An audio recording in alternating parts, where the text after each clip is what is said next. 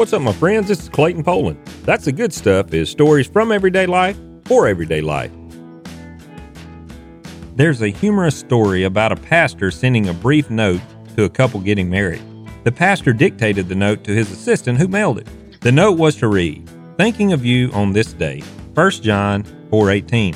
1 John 4.18 says, Perfect love casts out fear. However, the assistant forgot to put 1 John and just put John 4.18. John 4:18 says, "You have five husbands and the man you're living with is not your husband." While this is a funny little story, let's talk about these passages. In John 4:18, we meet the woman at the well, a five-time divorcee searching for perfect love. To quote the old country song, she was looking for love in all the wrong places.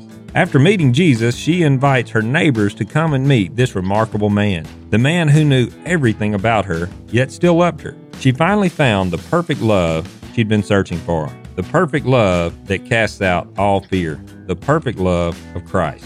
And that, my friends, that's the good stuff. For more good stuff, visit me at claytonpoland.com.